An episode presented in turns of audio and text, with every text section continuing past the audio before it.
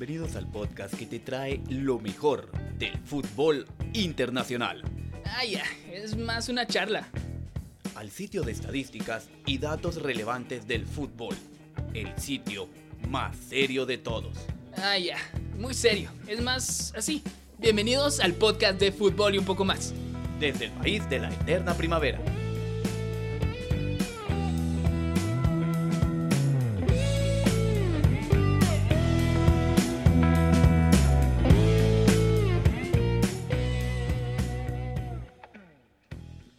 Bienvenidos a De Fútbol y un poco más. Este es el primer podcast. Es un podcast guatemalteco, lo estamos haciendo desde Guatemala. Es un podcast de fútbol eh, y de un poco más, como dice el nombre, es uno de algunos deportes extras, pero esencialmente es de fútbol internacional. Y este mes estamos hablando del Mundial.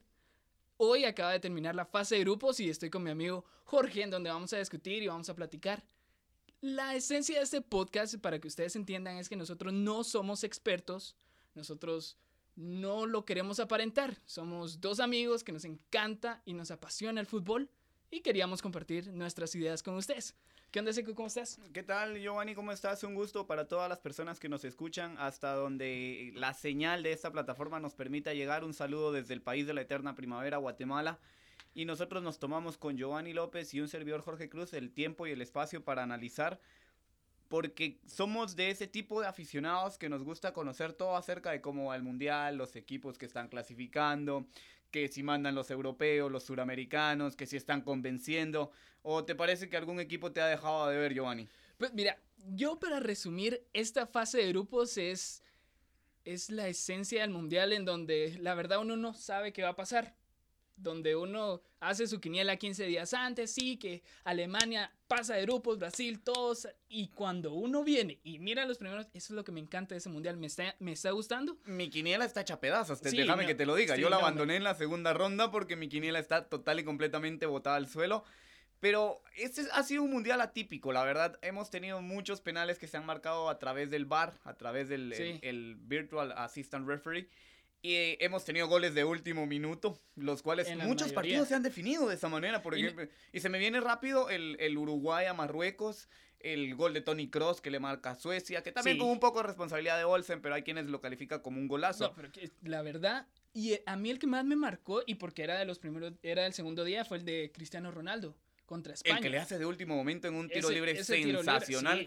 Habrán quienes dicen, y yo comparto eso también, que hubo una responsabilidad de De Gea. De Gea creo que descubre un poco el palo, conociéndolo, la viveza y la fiereza de Cristiano Ronaldo, dejarle ese centímetro de más. A un jugador como él, sí, lo pagó carísimo. El, Pero problema era, eran sus, los nervios desde el primer error que tuvo en, el, segundo gol, correcto, cuando cometen el segundo gol. ¿Qué puedes hacer? Es un penal, lo está tirando Cristiano Ronaldo, es muy difícil. si bien es cierto, creo que, creo que eh, Nacho peca un poco porque Nacho entrena con el diario, lo conoce. Pero bueno, vamos, vamos, vamos un poco más al, al, tema, si te parece, porque al día de hoy ya tenemos a los 16 clasificados, tenemos a 10 europeos. Sí, tenemos 10 europeos, tenemos 4 suramericanos, un asiático que es Japón y un equipo de la CONCACAF, de nuestra región. el único Evidentemente, el único. El equipo mexicano que hizo dos partidos excelentes, en, en, el cual en el primero le pasa por encima a Alemania. Pero el segundo fue tan bueno. Contra Corea fue tan bueno México. La verdad, yo lo vi y, o sea, no vi hay, hay, al México de Alemania. Sí, sí, sí. Hay cuestiones donde entran dos tipos de aficionados al fútbol. Por ejemplo, el aficionado que le gusta el fútbol y le gustan los goles. Pero a mí si me lo preguntas, a mí me encantó, porque yo soy un amante de la táctica. Entonces, yo amo a los entrenadores, a los Pep Guardiola, a los Sarri, porque son técnicos que estudian, a los Pochettino, que son estudiosos del fútbol. Hay quienes pues les gustan los partidos de demasiados goles. El 3-3 España-Portugal fue un partidazo, pero si a mí me... te lo pongo en la lista de mi mejor partido. ok, vamos entrando entonces de una vez. Mejor partido, ¿para vos? Para mí fue España-Portugal.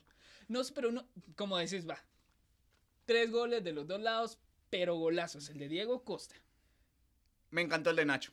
Me encantó el de ah, Nacho. Ah, sí, sí, sí. La manera en cómo, cómo prende el balón, porque el balón va tomando una elevación y Nacho consigue tomar el balón y bajarlo y ponerlo en, en el poste opuesto de la, de la portería de Rui Y lo hizo y así lo quiso hacer. No, no fue un chiripazo de que no. Así fue desde sí, creo que, lo, creo que lo pensó, lo intentó y lo, logró. Entonces, mejor partido para mí, ah, no sé. Creo que por emociones el España-Portugal. Pero si me preguntas tácticamente, el México-Alemania. Es que realmente Alemania nunca encontró la forma de cómo contrarrestar el ataque mexicano. Le atacó los costados, adelantó las líneas, envió a los jugadores hacia los lados y atacó las espaldas de Joshua Kimmich. Ah, nunca le encontró la fórmula y Boateng y Matt Hummels en el partido México-Alemania estuvo completamente perdido. Y hablando, hablando de Alemania, ya que vimos el mejor partido, ¿cuál fue para vos Alemania la mayor decepción de este mundial? Sí, para mí Alemania fue el equipo de decepción porque una es el equipo campeón del mundo bueno, que, al menos en este caso pues se cumple lo que siempre ha pasado, la maldición del campeón. El, único que, el único que desde Francia 98, el único que se lo salvó fue Brasil en 2006, donde sí pasó de grupos. Sí logra salir de los grupos, pero ahora bien vamos a otra decepción mayor para Alemania, es que no consigue ni siquiera salir de fase de grupos. Es primera vez en la historia de Alemania que esto le sucede. Es primera vez en la historia de los mundiales que Alemania pierde con México. Es primera vez en la historia de Alemania que juega, tan mal y pierde con un equipo asiático. Entonces, equipo de decepción para mí, Alemania, sin duda alguna. Sí, yo, todo cambió en esta última, porque si no hubiera pasado Argentina, hubiéramos debatido quién de los dos, si Argentina o Alemania. No, en realidad, yo te soy bien honesto. El proyecto Argentina ha venido siendo salvado por, por chiripazos porque, por ejemplo, si recordás cómo califica Argentina em, a la Copa del Mundo, califica en un partido jugado en Quito contra Ecuador, en el cual todos dicen Messi una actuación superlativa, genial, Messi es un dios, pero en realidad Ecuador cometió demasiados errores. Un Ecuador que de ser primero de, de la clasificación pasó a quedar séptimo. O sea, ¿qué tan mal tuvo que jugar Ecuador? Para, Que, para pasar del primero al séptimo y encima perder con la Argentina de San Paoli que tenía dos partidos dirigidos previo al partido de Ecuador.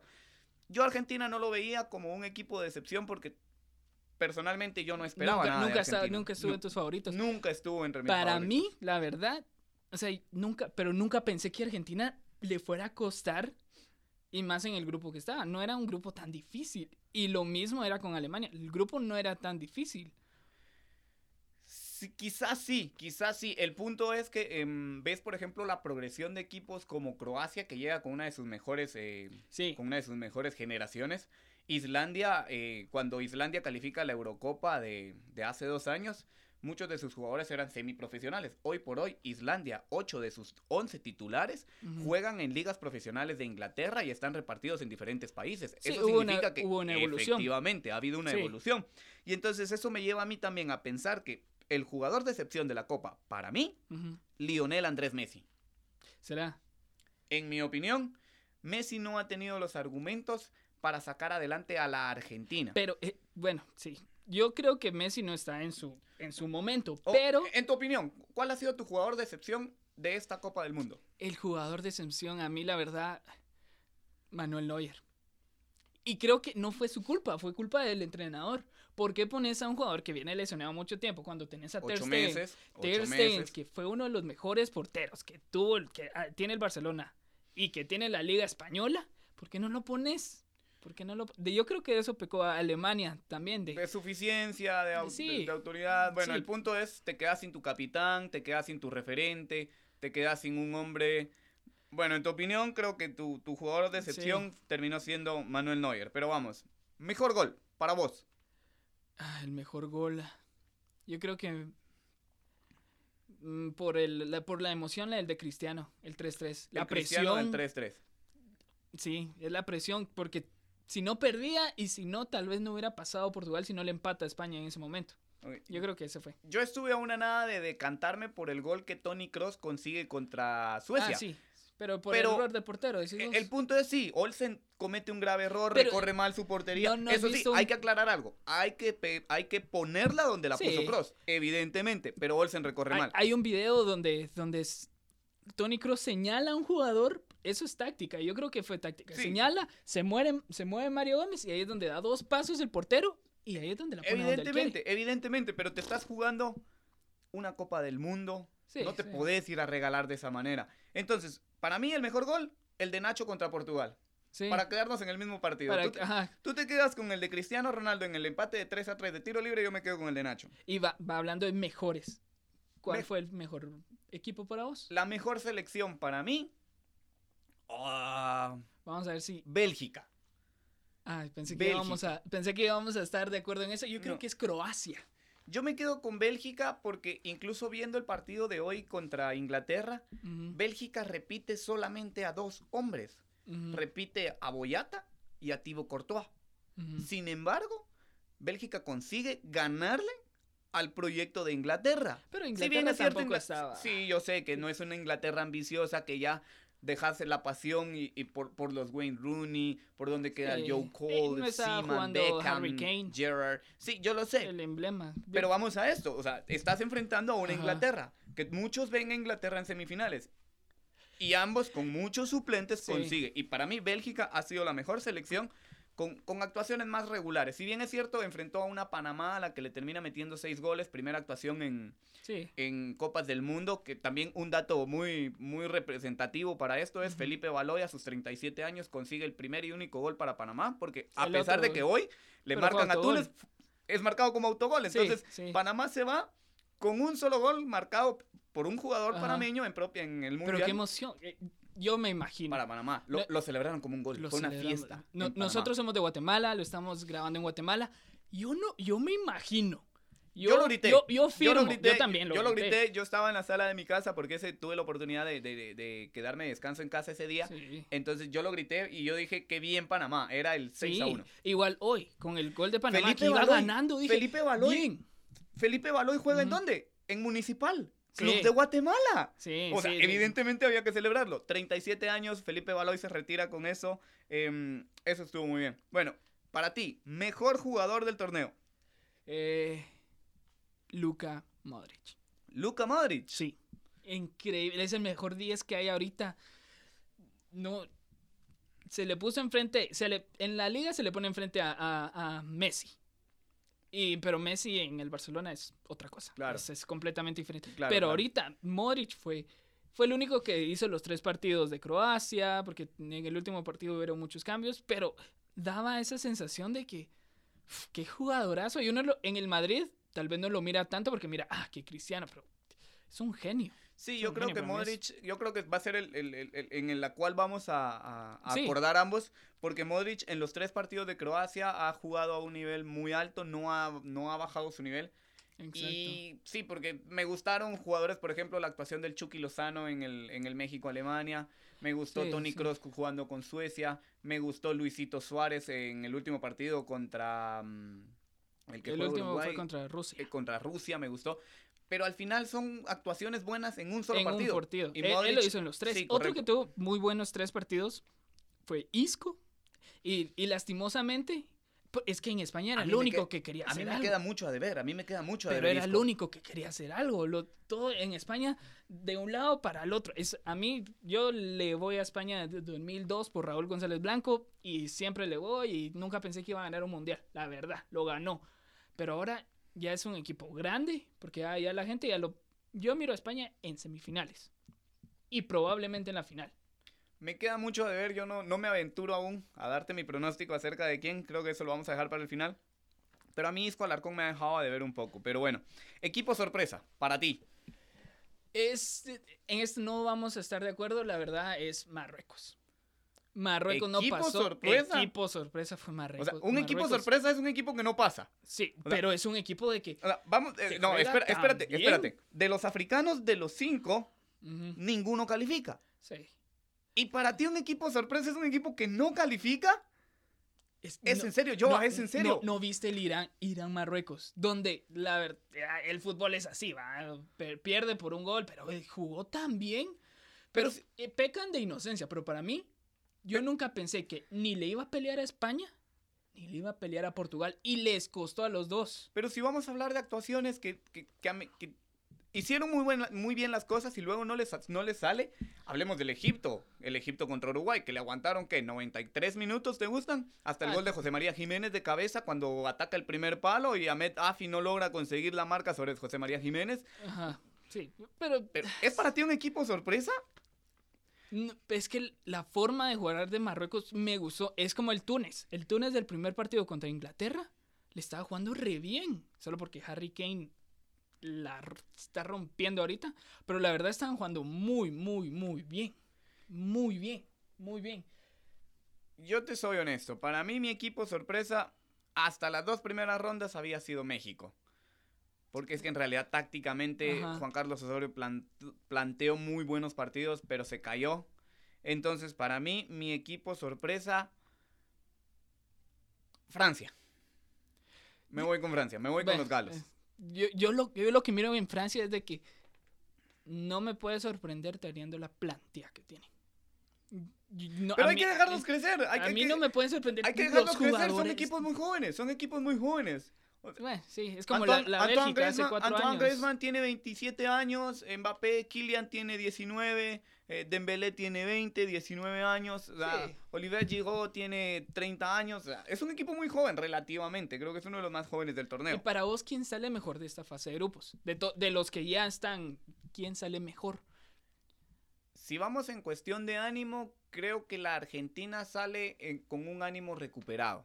Sí, ahorita sin embargo, Sin embargo, no sale con buen fútbol. Veo a un equipo de los mejores, Uruguay.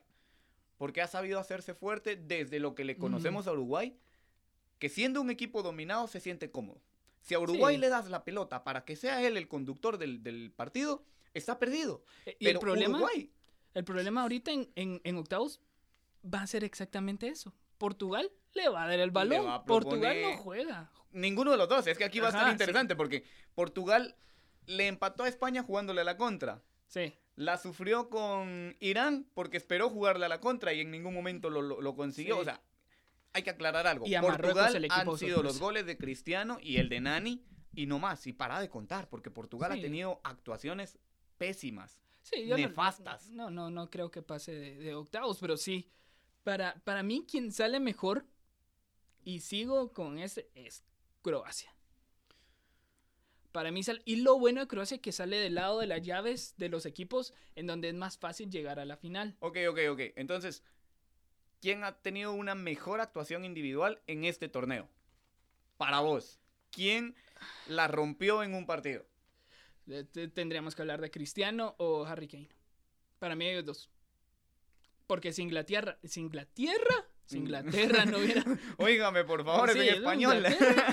Sí, no, es que ella es otro idioma, entonces no Sí, claro, por supuesto. y si Inglaterra no hubiera ganado el partido contra Túnez, que fue un partidazo, Inglaterra le hubiera costado mucho, hubieran venido, otra vez no vamos a clasificar, otra Entonces yo creo que si ese Inglaterra por Harry Kane con ese doblete o Cristiano Ronaldo. Con lo que te voy a decir me vas a decir que estoy loco. Probablemente. Pero para mí mi mejor actuación individual no la he hecho en un solo partido, la he hecho en tres. Fernando Muslera. Fernando Muslera. Pero es que Porque es un torneo en donde tenemos 122 goles anotados. Han sido 18 de penaltis en los 48 partidos jugados. Solamente una portería de los 32 equipos se ha mantenido a cero. La de Fernando Muslera con Uruguay. Sí, la, la verdad, pero creo que en el único donde tuvo mérito, y ya no fue contra Rusia contra Egipto. Sí, no jugó. Tuvo mayor protagonismo, sí, sin Momo Salah, claro. Pero también hay que decirlo. Arabia Saudita tampoco es un, un, equipo goleador. Pero, cuando, ves, el promedio, cuando ves el promedio de goles por partido, hay casi 2.4 goles por partido. y a Muslera no le marcan. A Muslera no le marcan. Además, consiguió el récord de más partidos en la portería del Mundial. Que también ha habido un déficit en los porteros en sí en total. ¿Te parece? Sí, mira De Gea. Bueno, De Gea ha venido jugando pésimo con el Manchester United. Incluso cerró, el, chiquito Romero termina cerrando la temporada como titular y es por eso que al final se lesiona de la muñeca y no, no termina llegando con la Argentina. Y Willy Caballero. Hablando de Argentina, Willy Caballero. Willy Caballero, no. Willy Caballero, bueno. Todo por jugar con, Pep. Bueno, otra cosa. Eh, ¿Qué otro? Pep Guardiola eh, dijo que le enseñó a jugar con los pies. No sé en qué escuela le enseñó, pero. Eh, bueno, y mira, Thibaut Courtois no ha sido un... Hoy tuvo una, una presentación contra Inglaterra. Aceptable. aceptable. debemos decirlo, porque Thibaut Courtois, vuelvo y repito, ha enfrentado a quién? A Túnez, un africano de los cinco afuera. a un panameño su primera vez en, en Mundial. Y le hizo gol. Y le hace un gol. O sea, ¿qué, tan buena puede ser la actuación de Thibaut Courtois, un portero de élite, un portero que, por cierto, se habla mucho de que podría ser el, el próximo portero del Real Madrid. Por el... No ha renovado con el Chelsea. No va a renovar. No ha renovado. Ciertos rumores en, en, en, el Daily Sport de Inglaterra citan que Courtois acaba de comprar una nueva casa en España de ahí a que se haga realidad, yo no lo sé, yo no soy adivino. Sí, yo, pero yo, sí no, lo voy estamos a en los rumores, no estamos en los rumores de contrataciones. en rumores de contratación vamos a tener un episodio cuando termine el mundial para Por ver. supuesto, así que, así que no se lo pierdan porque vamos a rondar las altas, las bajas, quiénes se van, quiénes se quedan. Porque el mercado de fichajes ha estado movidito, sí, movidito. Sí, hay muchas cosas. Y vamos a hablar de ahora de algo más aburrido. ¿Cuál fue tu peor partido? No te digo ganas de decir, ah, oh, no, pero no oh. tiene que ser aburrido, sino el peor partido para vos como aficionado. Sí, como... yo lo sé. Para yo lo sé, el equipo que al final me termina decepcionando, el partido que me deja con ganas. Ajá, sí, como vos lo quieras, pero para que vos digas, este fue el peor. Para mí, fue Francia-Dinamarca. Partido de 0-0. ¿Por qué no hubo goles? Y porque no jugaron a nada, no querían ganar, ninguno quería ser el primero. Francia ya sabía, yo soy el primero. Correcto. Francia estaba esperando, bueno, si me hace un gol, juego y no jugaron a nada, fue aburrido. Sí, lo sé, pero independientemente de lo que pasara entre Australia y, Perú, que por cierto, qué, bueno para Perú que consigue, ese, fue un, muy buen partido. A mí me vas a decir que estoy loco, pero para mí el peor partido... España-Portugal. No. no, no, no, no, no, ¿cómo va a ser un partido de, un partido de seis goles? No, ¿Qué? el peor partido para mí, Polonia, Polonia contra Colombia. Si bien es cierto, hubo tres goles, Colombia lo logra, pero es que... Tácticamente es mal. Increíble, o sea, ves, sí, tácticamente pésimo. Y ves a un equipo polaco que tiene uno de los delanteros más letales del planeta. Toda Europa, o sea, cualquier equipo de Europa quiere tener a un Robert Lewandowski. Pero ves a un equipo polaco que no le puede generar una sola. No dispararon una sola vez al marco colombiano. David Ospina la pasó cómodo. El único remate llegó por Zielinski de cabeza. Entonces, para mí, el pésimo partido. Colombia hace dos, tres buenas jugadas, consigue los goles, pero a partir de ahí, sí, yo pésimo creo que, partido. Que, ese partido yo me lo disfruté porque quería que pasara Colombia, entonces fue como que, uh, sí ganó, uh, qué bueno. Sí, efectivamente. Bueno. chicos y chicas, eh, espero que hayan disfrutado. De momento creo que ya estamos a tiro de llegar al final. Por nosotros nos quedamos aquí toda la tarde, pero creo que ya estamos. Entonces, em, nos vamos a aventurar a los pronósticos. ¿Quiénes eh, pasan? Eh, yo creo que miro... ¿A quiénes ves en semifinal? No, me voy a aventurar más, me voy a aventurar más debido a que nuestra próxima emisión es eh, la próxima semana. La próxima semana vamos a hablar ya de Estén pendientes también para, para, el contenido de la próxima semana. Yo miro, en, de una llave miro a, Brasil-Francia y de la otra miro a España-Bélgica. Esos son mis semifinalistas. Me gustó tu Bélgica contra España, pero no sé, no sé. No, no, no miras a Francia, tal vez pasando a Argentina. Bien. Sí. Bien, en realidad sí, veo a Francia contragolpeando, atacando muy bien a la Argentina, porque es que en realidad la Argentina tiene un pésimo juego. Yo lo dije desde el inicio del torneo, hay jugadores que la verdad no me parece para que lleven la, camisola de la Argentina, porque han tenido buenos referentes. Por ejemplo, en la media cancha utilizan a Enzo Pérez o un Maximiliano Mesa que no tienen el nivel y luego te vas al, a la histórica Argentina de Redondo, de el mismo Mascherano. Creo que tú, no. tú has tenido mejores selecciones en mundiales que, que, han acompañado mejor a Messi en mundiales. En la anterior, yo creo que incluso en 2010, para mí era la mejor Argentina que, que Leonel Messi tenía como compañeros y no pudieron, pero bueno. Pero bueno, hasta ahí la dejamos chicos y chicas, espero que nos les haya, eh, les haya gustado tanto como a nosotros. A mí me encantó estar acá con Giovanni analizando un poco del Mundial, de lo que nos ha dejado esta fase de grupos. Em, para nosotros es un placer y vuelvo y repito, desde el país de la eterna primavera Guatemala hasta donde llegue la señal de esta transmisión. Recuérdense que nos pueden seguir en las redes sociales, estamos en Facebook como de fútbol y un poco más. Nos pueden descargar, este, este podcast va a estar en iTunes, así que lo pueden descargar, compártanlo, denle una reseña, pónganos dos, tres, cuatro, las estrellas que quieran, porque así va a ser más fácil que otra gente nos escuche. Si ustedes ponen comentarios... Ayúdenos a compartirnos. Exacto, si ustedes tienen eh, alguna idea, nos pueden pueden escribir cuál fue su mejor partido, cuál fue su mejor gol y sus predicciones. Así que no, no olviden eh, contarles a todos. Así que recuérdense, somos solo dos aficionados que estamos hablando de fútbol. y lo grabamos. Hasta la próxima. Tarjeta roja para Giovanni, para que sea la cuarta del mundial. ¿eh? Chicos, hasta la próxima. Gracias, un placer.